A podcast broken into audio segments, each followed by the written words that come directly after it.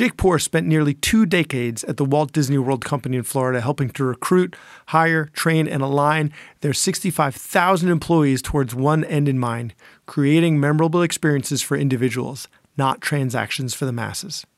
In 1996, Jake helped launch the Disney Institute, the external training arm of Disney that sold its business secrets to the world. 80% of the people who attended the Institute were from healthcare. And Jake's passion to help improve healthcare began. He teaches us how to get everyone at an organization to focus on the patient experience, whether they have a financial incentive or not, and it starts with a morning huddle. We also discuss empowering the staff to improve the patient experience and why there needs to be a mechanism to get ideas to management. Lastly, we discuss pre boarding, which is hiring, and onboarding.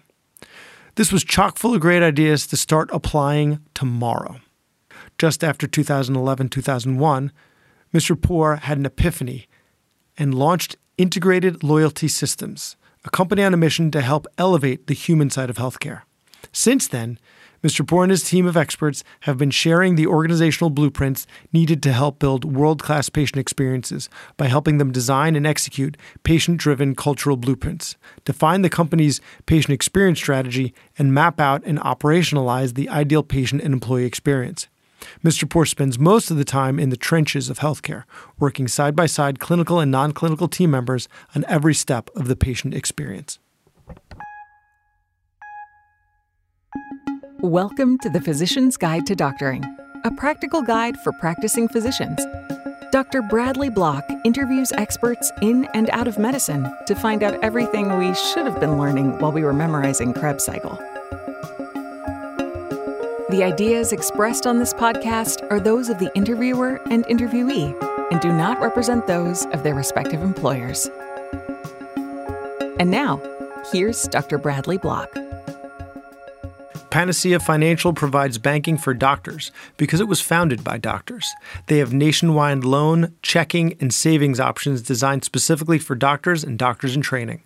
Their specialized suite of financial products gives medical students, residents, and practicing physicians greater freedom to forge their futures and at affordable rates.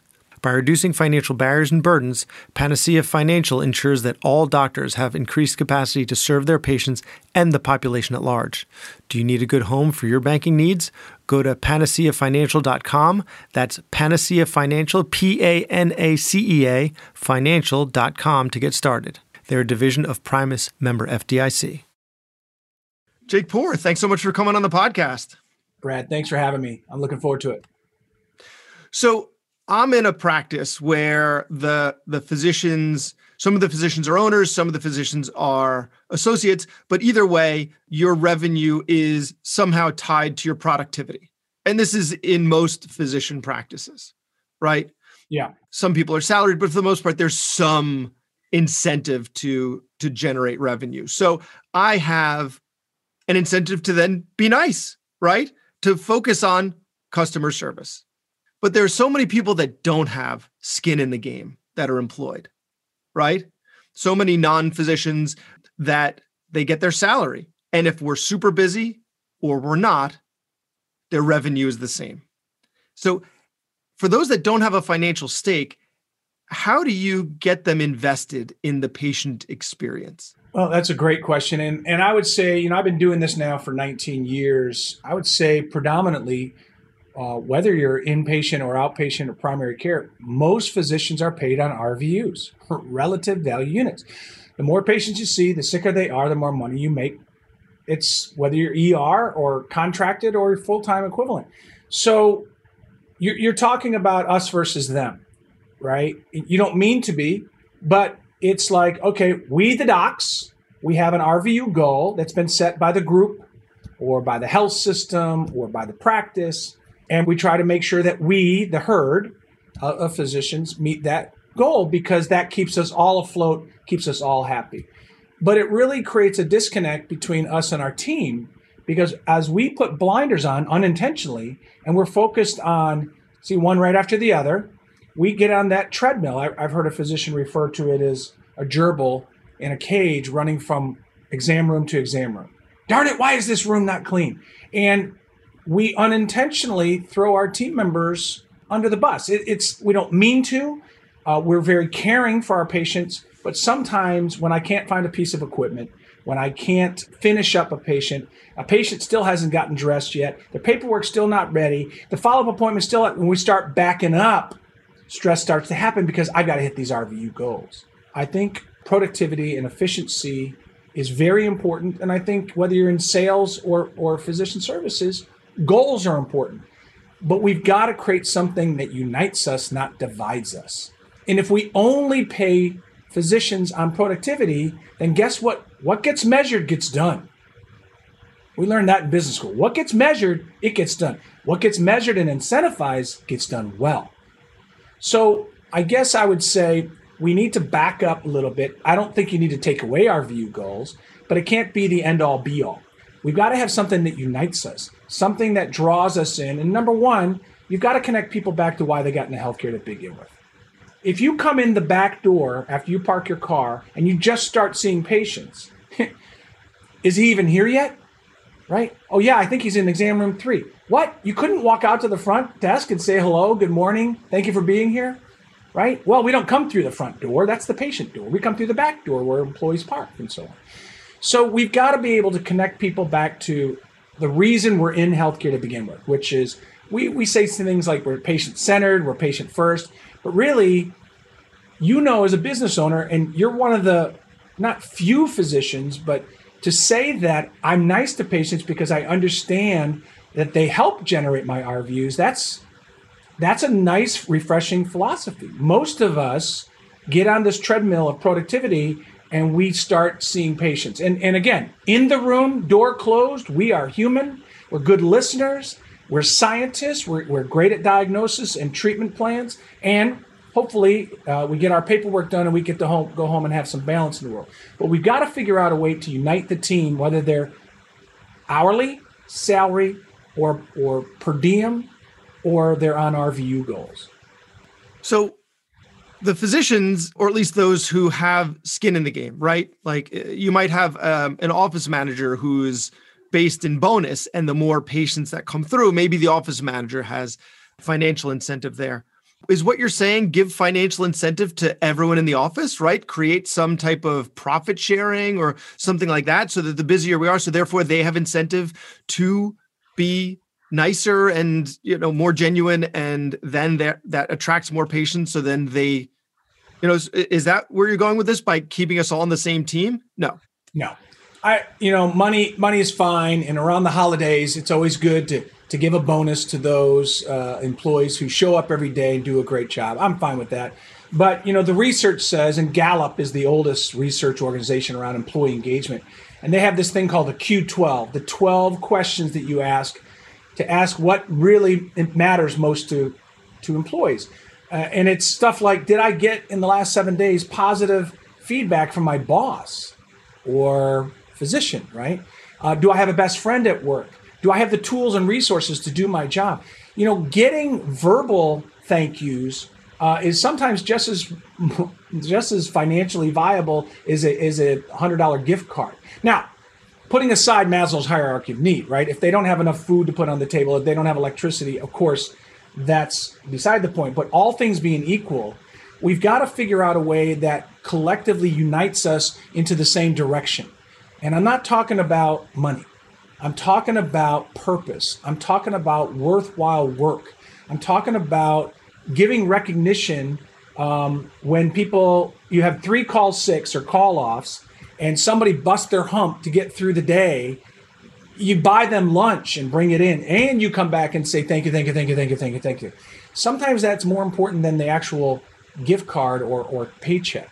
When it goes to physicians or practice managers, um, call center employees, or if you have phones people, MAs, I mean, it doesn't, I don't think everybody's talking about how much money they're making and what are the RVU goals. Even if we had them, they're talking about the next patient. They're talking about somebody called off. She's always running late. Why is that? She's never on time. That's the stress and the ethos that surrounds us. I think hanging goals in the break room on a dry erase board or patient satisfaction, feedback, comments, I think those are all important, but those are uh, stars in the sky, not necessarily what gets me out of bed in the morning. And I think if you start a daily huddle with your team to connect them to here's our day, you know, you start the meeting, what we call it human business human, right? Start the meeting on the human. Good morning. Does anybody have anything to celebrate? Brad? Yeah, my, you know, my three kids, they, they first day back to school. Thank God they're not in the house anymore. All right, congratulations, Brad. Dr. Poor? Oh yeah, I just want to let you know we did an in-service with my team. We bought some pig's feet. Uh, we practiced incisions where they would hold it correctly, where I was stapling them now, and the suture. Oh, we did a great job. Thanks, team. Great. Anybody else? Yeah, we hit our RVU goal. And, it, and so we start on the human. We get into business. All right, here's how many patients we have today. Um, we've got some ice out front. We've got to sprinkle some salt. Don't forget, we've got uh, this new billing system. And then we end the meeting on it. And we say, listen, I just want to let you know you guys are great. Appreciate you. Call some people out. We don't do that, Brad. We don't do that in the inpatient setting. Uh, 7 a.m., it's always safety huddles. All right, give me your numbers. ICU, ER, NICU. What? Did anybody, can anybody say good morning? Hello? By the way, thank you, ER, last night. I understand you guys had 222 patients at the Methodist you know, University Hospital ER room, and we got them all in, we got them all out. We had no left without being seen. We don't celebrate. And So when you're constantly looking at numbers and your boss or your physician only comes to you when they need something or when something goes wrong, that weighs on your shoulders. So, you know, would it be nice if everybody got a bonus or we celebrate somehow as an office when we hit a certain goal? Absolutely. All I'm saying is money is not the end all be all motivator. I think there may be um, some physicians out there that uh, that may disagree because this is this is what we hear. I, mean, I can't tell you how many finance physician podcasts there are out there. The the the money thing is uh, tends to be very top of mind, but and they'll be thrilled to know that they don't need to spend extra money in order to increase morale. So, so what you're saying Brad, is, you said, Brad, let me interrupt you. you. You said you have three kids. Yeah. Okay. Are they all in school? I mean, they're probably home virtually now. Are they in school though? No, they're... two two are in school. One is at home. Okay, so let let's step out of healthcare for a second. So yeah. I live in Hunters Creek, Florida. It's a it's a nice area of Orlando, um, and we have a private school that we go to, and, and two of our kids go to a public school. And we heard to go to the private school, they're going to lower teachers can't manage 40 kids, so they're going to lower the school size of the room so that they get a better education. So less students, better education. The grades didn't go up. Right? Well, oh, wait a minute. You said that you couldn't handle more than 30 kids. Now you're down to between 22 and 25. So all I'm saying is we have to look, we as physicians, and I'm not a physician, by the way, you probably know that, but as physicians, we're scientists, right? We have to look at this thing to say, all right, if they don't have a wage that matters, then that's that's a conversation we have to have first because that's that's the first rung of the thing. If I don't have the tools and resources to do my job or a paycheck that actually pays the bills, then okay. But I'm saying if all things being equal, money is not the only motivator. It's it's way low on the list on the on the top 12 things. It's like I don't know, 9 or 10. We got to get the first 8 done first. Okay, so in order to bring the team back to the purpose, the purpose of which is taking care of patients, it sounds like these morning huddles are number 1, check in with them in their home life, right? Everything okay? Is your kid feeling better? You know, is is mom feeling better? Uh, fine, check in with everyone. Number 2, go through what's going to take place during the day, maybe run through the list of patients or any administrative changes, and then go. So it sounds like a really brief, just meeting in order to bring everyone together. And then at the end of the day, probably the same thing, right? Let's just uh, regroup. Anything we could have done better, anything we could have done differently. I know you were covering three different doctors. You know, you really had your roller skates on, and we appreciate everything you did. We saw you, uh, you know, I know we can be challenging sometimes, so thank you. Right, and then and then the day is over. So it sounds like just two brief meetings really go a long way. Yeah, I mean, I haven't seen a end of the day team meeting before, but the morning huddle is key. I mean, okay. it's like it's like any. It's I hate. That. I took it a little too far. I got no, excited. No. no, I mean, you're you're probably not a New England Patriots fan. I'm definitely not. I'm originally from Buffalo, New York, so I'm a Bills fan, and they've been killing us for years. But you can't argue with Bill Belichick's game plan, right? Wait, you said in your in your bio it says upstate New York. Yeah. Buffalo is Western New York. That's right. I went to med school there, so I'm ah. familiar. It is not upstate. It is That's true. they get offended you if you call only, it upstate. But you can only say that to a New Yorker. Yes. Anybody yes, else yes. in the world says, "Oh, you're from New York? Are you from the Big Apple?" No, yeah. I'm from upstate. So the other. The at least other. it gets them up there. You know. Yeah. Okay. Sorry. But anyway, so, no. My my point is this: we don't stop and reflect. The learning that happens day to day that I've read, it doesn't happen in the moment of the experience. It happens from re- reflecting on the experience. So when we get a team huddled together, hey, let's talk about yesterday. And you know who the best at this is, Brad? Fine dining restaurants. Have you ever been a waiter or bartender? So one of the reasons I actually wanted to do patient experience is because for this is going to make me sound all hoity-toity. I'm not. For my wife's birthday, we went to a this was quite a few years ago. We went to a three Michelin star restaurant for those New Yorkers out there, we went to 11 Madison Park, and it was a freezing night, absolutely freezing. And we finish our dinner, and they they we get our coats, we put our hands in our pockets, and there are hand warmers in our pockets. What? Hand warmers, like wow. holy cow, that level. And all I could think was, man, if our patients got this level of attention, that would be. Um, I mean, you know, we're not going to start giving out hand warmers to everybody, but uh, I could see that as being like a legal liability. But really, like, we need to start thinking about that. But yes, and actually, I did work as a, a bartender like between college and med school. Wasn't very busy though. so, what if we what if we borrowed from the restaurant, the fine dining restaurant industry, the three Michelin stars? Their process, their mechanisms, right? What do they do to ground their servers, their dishwashers, their chefs? And by the way, the, the, the owner of the restaurant and the general manager of the restaurant and the chef, they all hate each other because it's three captains who have three different philosophies in life. You're smiling, you know, right?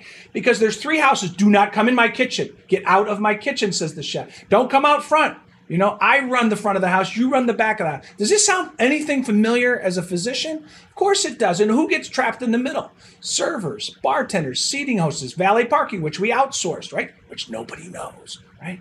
So all they do is before they open up at three o'clock or, or for lunch, they have a meeting ahead of time and they say, Good morning, hello, welcome. Does any, let's talk about last night. How many tables? How much revenue? How much service recovery did we do? Anybody have any mistakes? Does anybody have any problems we need to solve? What do we do in our monthly team meetings? Number one, we don't have team meetings. We used to have them, but you know, since COVID, we haven't gotten together. Well, okay, well, is that a problem? Right? Can we do that virtually? We don't solve problems. We're like, all right, Brad, what do you got? Uh, I don't, I don't got anything. Jake, what do you got? Uh, I'm good. So we're asking for people for updates. And if we call on somebody, they're like, don't ever call on me again. So this is different. We're now getting the entire team together for 15 minutes. We're celebrating those who went above and beyond yesterday. We're celebrating those who caught a mistake and had a service recovery from a jerk, right? And fixed it because 20% fine dining restaurants know that 10 to 20% of their best most loyal customers were mistakes that got right that service recovery was performed. We messed up. Your wife got a steak that was overcooked. You had the lobster. What are they going to do? Send it all back and recook it? So what are we going to do? We're going to throw wine at them. We're going to give them, right? We become a good listening, learning, loyalty organization. We need to borrow that in, in private practice. We need to borrow that when we have a group of ENT docs who have joined together. Now, these are, you know, we're herding cats now because these were all independent docs who were entrepreneurs who came together. Now we create a board of directors. Now we're trying to create a real organization, but we're trying to see patients as well. We're player coaches. But we have to borrow these same mechanisms that have worked at Walt Disney World for 50 years, have worked in, in, in uh, uh, Ritz Carlton, Southwest Airlines, organizations that have achieved world class status. But it's the little things they do to connect their employees to purpose every day, not just offering them more money. And by the way, how many of your employees have left for more money to go down the street only to call later and say, Can I come back? I made a mistake. Greener pastures are always going to be there. So listen, money's got to be there, but it's not the all end all be all. Can you give us some examples aside from the the morning huddle? Like you, you had mentioned taking things from the restaurant industry, taking things from hospitality, yeah. right? What are some of the more concrete examples of things that would translate from the hospitality industry to inpatient medicine to outpatient medicine? Like, what can we, aside from the morning huddle, what what else can we do? The two, um, you know, and hand warmers. And oh, the hand warmers! I'm stealing that. uh, but as soon as somebody, elderly woman, puts her hand in the parking lot or in her pocket, feels a hand warmer, and has a heart attack at the same time, until you get sued for yeah. being so smart, right? Definitely this is what happens at Disney. We yeah, try to someone gets a burn. To, exactly. Ah, yeah. oh, you know. And then we go, okay, we're never going to do that again. And that's where we throw the baby out with the bathwater. But two of the biggest mechanisms that I believe elevated the Disney experience when I worked there for 18 and a half years.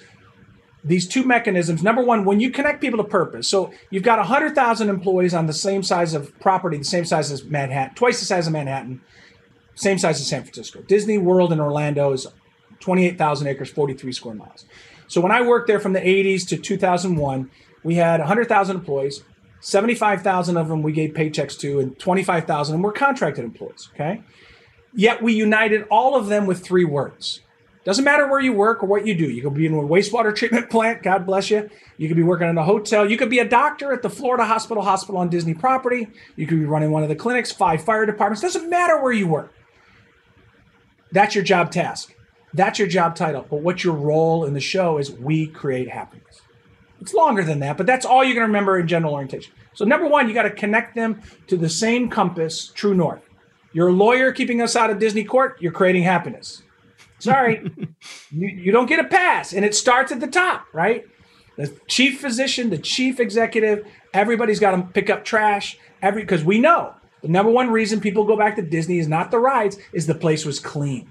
The place was friendly and the place was fun. It's always those three and it's always in that order. So who picks up trash? Everybody. Just like you at the restaurant. Oh, I'm a bartender. That's not my restaurant. No, it is, Brad. Okay. Otherwise, you don't get to be a bartender anymore. You pick up trash as you walk through the restaurant. You see a dirty fork that fell on the floor, pick it up, right? We take ownership. So once you have that true north compass, Brad, now, the two ways you elevate it, uh, let me back up. The three ways you elevate it is number one, you've got to document what we do here. As a front desk person, how do we check people in? Human business human, right? We connect on the good morning, eye contact, smile. Even if I'm on the phone, I'll put up a number one. I'll be right with you, right? We connect with eye contact, smile, good morning, hello, may I help you? Right? Can I get your last name? Oh, we've been expecting you, Mr. Mr. Block. Good, Dr. Block. Here you are, right? Okay, good. Then you have a seat. We'll come get you in about 10 minutes. Here's some paperwork. And then, you know, out comes the MA and starts that HBH all over again. So you've got a playbook for the front desk. You got a playbook for the MA. The nurse may come in and draw some blood and do some tests. You got an RN one, maybe a mid-level one, right? Then you got your specialists, right? Ear, nose, and throat, asthma specialists, um, and so on. So now everybody's got a playbook that connects to We Create Happiness, or in your case, We Pick Noses. We pick noses. I love that. I love that. By the way, I, I, know I'm not allowed to swear on these things, but I, I, have to tell you, I did a I did a group in Springfield, Massachusetts. They were all proctologists. And one guy raised his hand as we were talking about Disney. He goes, "You know what? We got a phrase in in, in, in our business. You you know this. You're you're nodding. It may be crap to you, but it's our bread and butter. So oh. you all have your own line. I, I love that. We pick noses. That's fine. So once you have a playbook, what is the way to elevate it? And it's two, these two things. Number one, on the spot recognition program. What is that? It's a little postcard that we print up at the print shop, or we get little sticky note pad made up. We keep it at the front desk, and we say, "You catch any of your team members who work in any of our ENTs, and they do something special, write them up. If they're doing our mission, which is uniting healing and human kindness, right? That's our true north here at Mercy Medical Group. We unite healing and human kindness. Healing is clinical excellence. Human kindness is service excellence. If you catch somebody else doing somebody in the call center or somebody who's behind the scenes answering the phones and they do something special, write them up. And then during our team huddle, we're going to call out those cards. And then we're going to give that card to that employee, and they're probably never going to throw it away. Okay. So we may put them in a hat and draw prizes at the end of the month, right? Randomly, you don't get two cards, you get a t-shirt. You don't get five cards, you get a coffee mug. Don't do that, Brad, because people will game the system. So on the spot recognition says What you do matters, and I caught you. The other one is when you catch a service mistake called service recovery and you fix it. Document it. Write yourself up. All right, yesterday we had a 12 year old come in. He had a bee sting. He needed epinephrine. The doctor gave him epinephrine and give him a prescription for to go to Walgreens and get an EpiPen. So the mom took him back to school. The nurse said he had to download the paperwork. That was a 45 minute drive each way. She came back and the doctor had already gone home. We jumped through the hoops. We went down the hall to family medicine. That doctor signed it, but the lady was still mad as heck. So I gave her a $25 Shell gas card. What? Yeah. I think she needed it. I'm a mom. She's a mom. If, and she was really happy when I did. Okay. Now let's do a Monday morning quarterback. The next morning we did team huddle. We talk about that service recovery. We say, how can we avoid this from happening again? Listening, learning, loyalty. One smart person says, listen, I've lived in three different counties in this area. Why don't we just download the paperwork for all three school districts have it in a folder called EpiPens, and every time we prescribe an EpiPen, we ask what school district you're in, and we'll give them that. Okay, we pull out the on the spot recognition card. Julie, that's the greatest idea. You're going to be in the drawing this month. Good for you. And that becomes the play of the week. Now, if you're big practice with multi specialties or multi uh, units, you share that via email. Play of the week email goes out, or you have an employee newsletter. Now the rest of the organization's I got an idea. I know we're in cardiology. We don't have EpiPens, but we have this certain chemical. That same situation happened. Now we've got a group working together, not only for on the spot recognition to raise the bar in service, but to try to problem solve. Now you're engaging employees in creating a place that they're not just showing up every day, pulling a string in their neck and just providing the least amount of work for the least amount of pay. You're engaging them in a conversation where they can be architects to their own culture. You mentioned there that the implication is that you've empowered staff to act, right? They can give out that shell gift card or they can, you know, they're they've come up with this idea of downloading the paperwork and keeping it in a file so that that we always have it. Right? and I've heard you talk about this before, where you're empowering the staff to to act. How do you convince a maybe reluctant leadership to do that? Right? To empower the staff. Ask any manager what they do on Sunday afternoon or first thing Monday morning smart manager, maybe with even an MBA after her name, will say, I plan on my week. Oh, really? How's that going for you? It's great. Do you actually get to do it? Hell no. Why not? As soon as Putting I show fires. Up, I put out fires. Yep. We should give her a you know NYC helmet from the New York Fire Department and a fire retardant outfit to wear all day because that's all she does. Why do you do that? Well, because staff bring me problems, physicians bring me problems. Why don't they solve it themselves? because I'm the manager. This doesn't work anymore, Brad. This is old school, man. This is 80s stuff, not 2021, right? We've got if this is the definition of insanity, right? If we do the same thing over and over again, expect different results, higher patient satisfaction, employees not leaving. Do you know that the average recruiting cost for a nurse in America is $64,500? So if a nurse shows up and leaves within 90 days, we lost $64,500. What about a what about a specialized nurse like an OR nurse? $137,000. A veteran OR nurse is worth her weight in gold.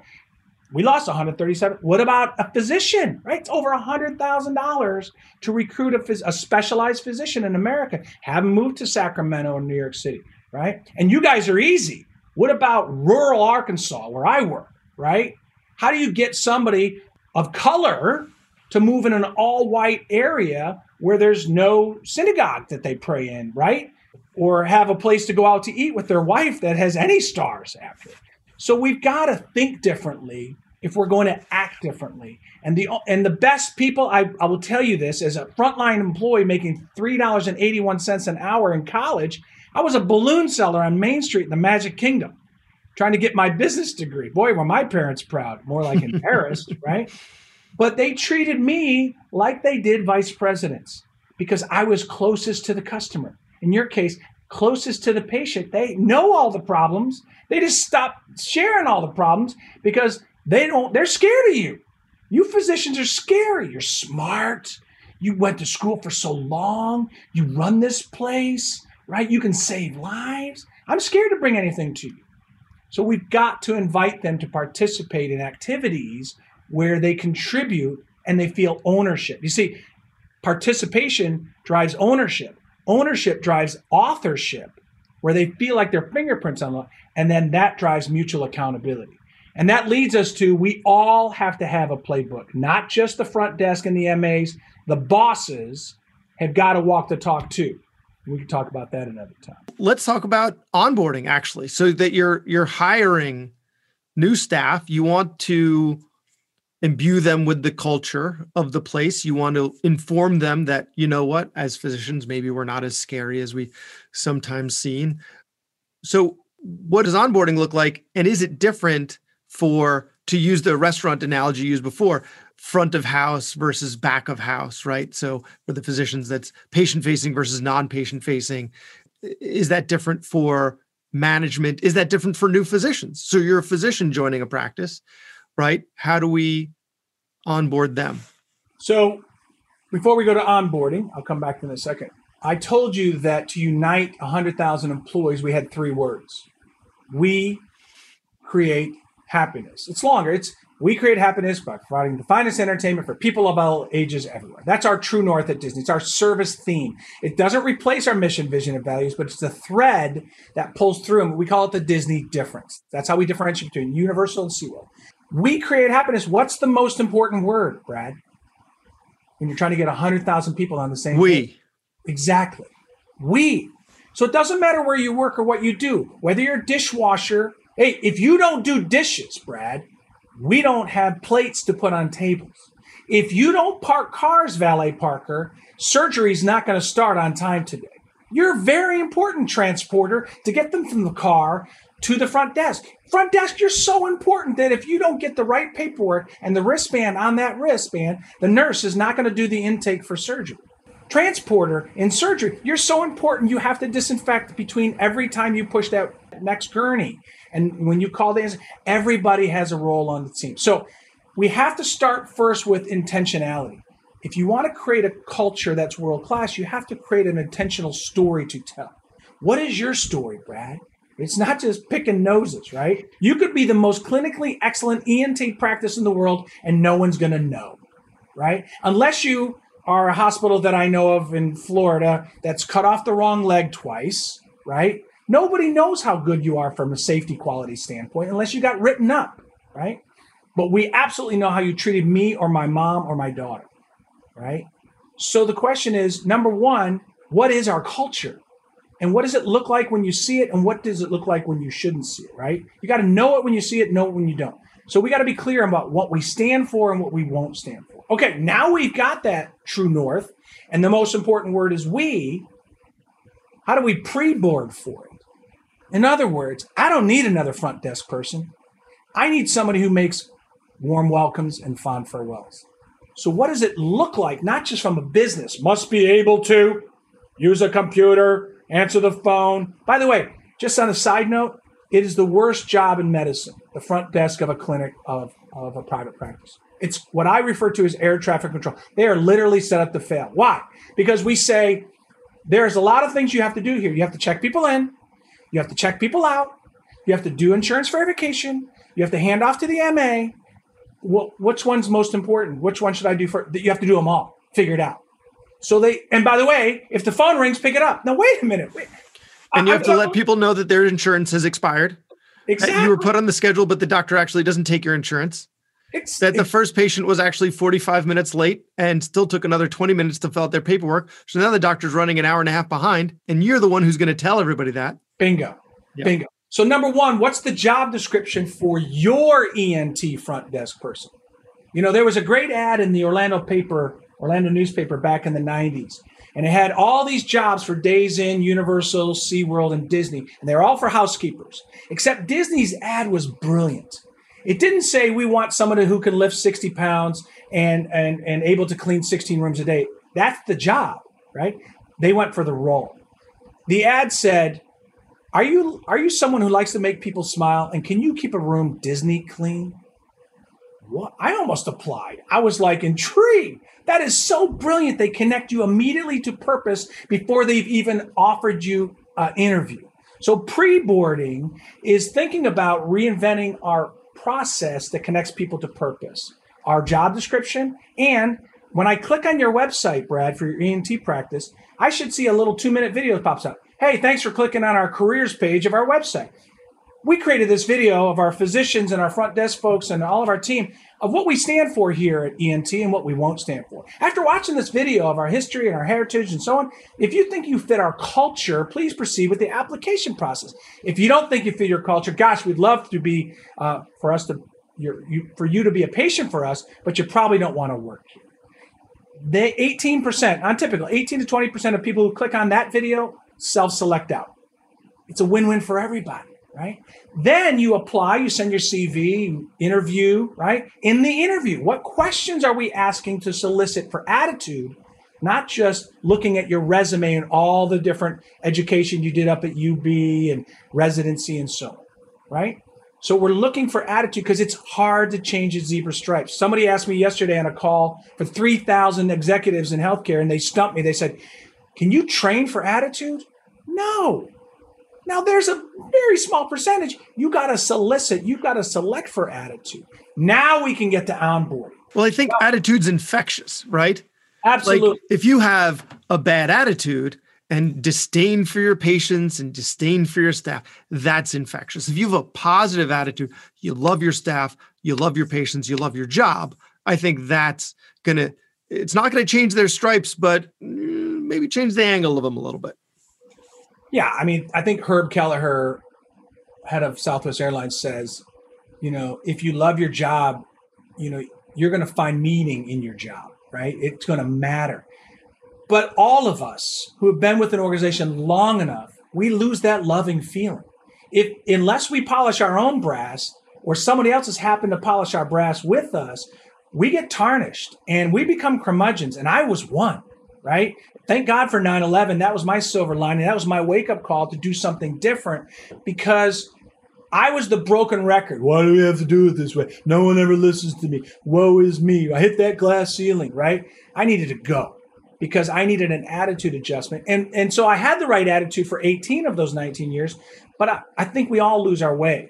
So the question is you asked a question about recruiting for it, though the interview questions are very important. Then you onboard for it. Okay, good morning, welcome, and you model it. It's not a guest speaker death march of one speaker after another speaker that's uh, and you you have to take the sharp objects out of the room at one o'clock because they want to poke their eyes out because they've been death by PowerPoint. That's healthcare hospital 101. Private practice, we don't do anything, right? All right, you, uh, who, who's available to train Brad? No, uh, Tony? Okay. Why don't you just shadow Tony? We do a see one, do one, teach one here. Uh, just go follow him and we'll give you a sign on and you go start seeing patients, right? Never connected to the culture. Don't know what we stand for. Don't know the lessons that we've learned and the mistakes that we've made in service recovery so you can avoid it from happening again. So there's no linear connection. At Disney, it is hardwired right? It's very orchestrated, it's very choreographed. You know, on a side note, when you go to the Disney parks, whether you like Disney or not, Pay attention to the dancers in front of the castle. For every one minute on stage, they rehearse for seven hours. Okay? That's choreographed. That's orchestration. Why? Because an average family will save three to four years to go to Disney. It's very expensive. So that is the creme de la creme. Your, our Michelin three star dancers are there because we want to make sure it's right. Why don't we use that same rigor in medicine? I'm not saying you do this with clinical excellence, but why don't we do this with service excellence? Why wouldn't we orchestrate your very first day to be so pristine that when you go home at night and you say to your wife, Hey, I was just trying to get a job, but I actually may stay here, honey.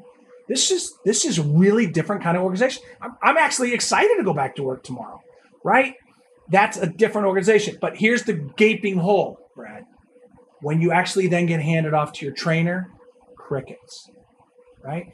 It should sound like this. Brad, welcome to ENT. I'm going to show you what you heard yesterday in general orientation and how we've localized it here at the front desk, the MA, the call center, or as physician services. We don't. We don't connect the dots. We don't connect the dots because nobody at Pi has orchestrated this process out. You don't orchestrate that. That's like that's like saying, well, if you want to wash your hands, wash your hands before surgery, whatever. It's the same idea. We're we're actually this this has flown by. This has flown by. I had so many more questions that I I wanted to ask you, but but I think while we're on the topic, I, I just want you to bring up something I've heard you say before. Uh, I think it was in uh, with re- relation to Exxon, right? You spend so much time training them and so much money, right, invested in the time training them. What happens if they just leave? What happens if they take all this service training, take it elsewhere? Yeah, it was uh, God. I can't remember his name. It actually uh, John. It was John Reed at Citibank before they merged with Citigroup uh, with Travelers. Um, and Exxon was also here at the time, so I might have mixed those two. Anyway, it doesn't matter who it was. He said to us, he said, "How much time do you invest in training for service for an average employee?" And we said it's between 60 to 80 hours every year. And he said, "Oh my gosh, that's like a full week. I mean, what if you train these people and they leave?" And we said, "What if we don't train these people and they stay?" So the point of the matter is you you always get what you got if you always do what you've always done. So what if we stop for a second and say, all right, we're going to bring in an ex valet parker or bellman from the Ritz Carlton just to inspire our front desk to create warm welcomes and fond farewells. And then we're going to ask our front desk, what's keeping you from creating that warm welcome? And they go, well, I got too many things here. I can't answer the phone. I got other physician offices calling. I got surgery centers calling. I got patients calling. Boy, if you could just take the phones away. All right. Can we take one of our front desk people and put her backstage? So, and this would be, this is like going to the Courtyard Marriott with your family and you're checking in.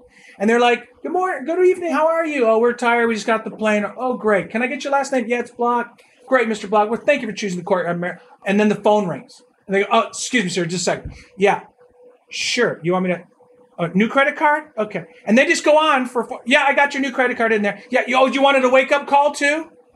What would you feel like? You got three sleeping kids in your arms. You got a grumpy wife. You're going through a little divorce court in the taxi on the way there, right? You want to get in your room. But unfortunately, we're short staffed now and we've made them do all these tasks. We need to think differently. Sometimes we got to look outside our own industry. And Courtyard would never answer the phone like that. At a normal nine to five type job, they've moved that job backstage. So look to Chick fil A's, look to the Disneys, and, and start peeking behind the scenes, pull the curtain back and say, how do they orchestrate that? How do they hardwire that? And I think we can and I and I wrote a book, 99 ways we can do that. Not to plug my book, but I mean there's there's thousands of ways we can do that. That was actually what I was going to ask you to do next. Um, tell us about your book and tell us about your company, right? If our listeners inspired by what they've heard, I definitely am. I'm definitely going to start every day differently now. Um, where can we find your book? And if we want to bring you on board to to help bring service to our organization, how how do we do that? That's very you're very kind. Well, driving from Orlando to Buffalo, New York every summer is our pilgrimage, and my wife pulls out her laptop. God, that sounds yeah. Five people in a car, two dogs. It's nuts, right? It's two days of hell. But my wife says, "Tell me a story." So for for two years back and forth, she typed up 99 stories of how I took lessons that I learned at Disney and I've been applying them in hospitals, hospice, home care, primary care, and so on. So the book is called 99 Lessons Learned from Disney to Improve the Patient Experience. It's really a Trojan horse. It's re- really not just about the patient experience. It's about leadership. It's about the employee engagement and it's also about the patient experience. But you got to keep your titles short, right? So there's 99 ways. Now I took the book and then my wife's like, you know, your book's good, but it's a bunch of tips. You should give them lesson plan. So I wrote another book, the companion piece. So for each chapter, right? Uh, I'll give you a, a, human business humans one of them, right? I gave you a lesson plan book where you and your team can sit down once a week, once a month, and work on that and try to localize it. Then, not to stop there, but COVID hit. Screeching halt. All of my healthcare clients never called me back. So I'm like, what am I going to do this summer in Buffalo, New York? So I built a studio in my father's basement, my father in law's basement, and I shot 99 videos to go with the 99 lessons and lesson plans. So now you can do 99 lessons online.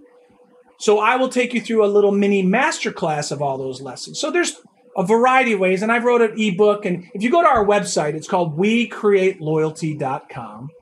And there's a variety of ways. You can follow me on Twitter and LinkedIn. I give this stuff away. I'm on a mission. On 9 11, I was at Eisenhower Medical Center on behalf of the Disney Institute doing a cultural assessment when the second plane hit the Twin Towers. And I said, you know what? It's now time to change my mission.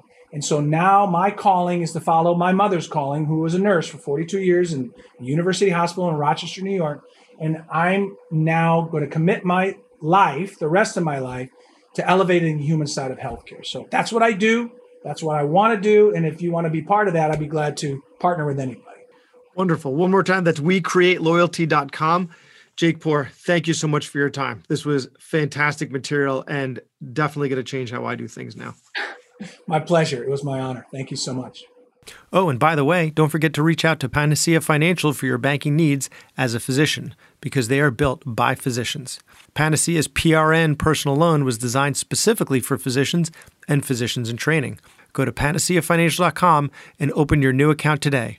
Panacea Financial is a division of Primis, member FDIC. That was Dr. Bradley Block at the Physician's Guide to Doctoring. He can be found at physiciansguidetodoctoring.com or wherever you get your podcasts. If you have a question for a previous guest or have an idea for a future episode, send a comment on the webpage. Also, please be sure to leave a five star review on your preferred podcast platform. We'll see you next time on The Physician's Guide to Doctoring.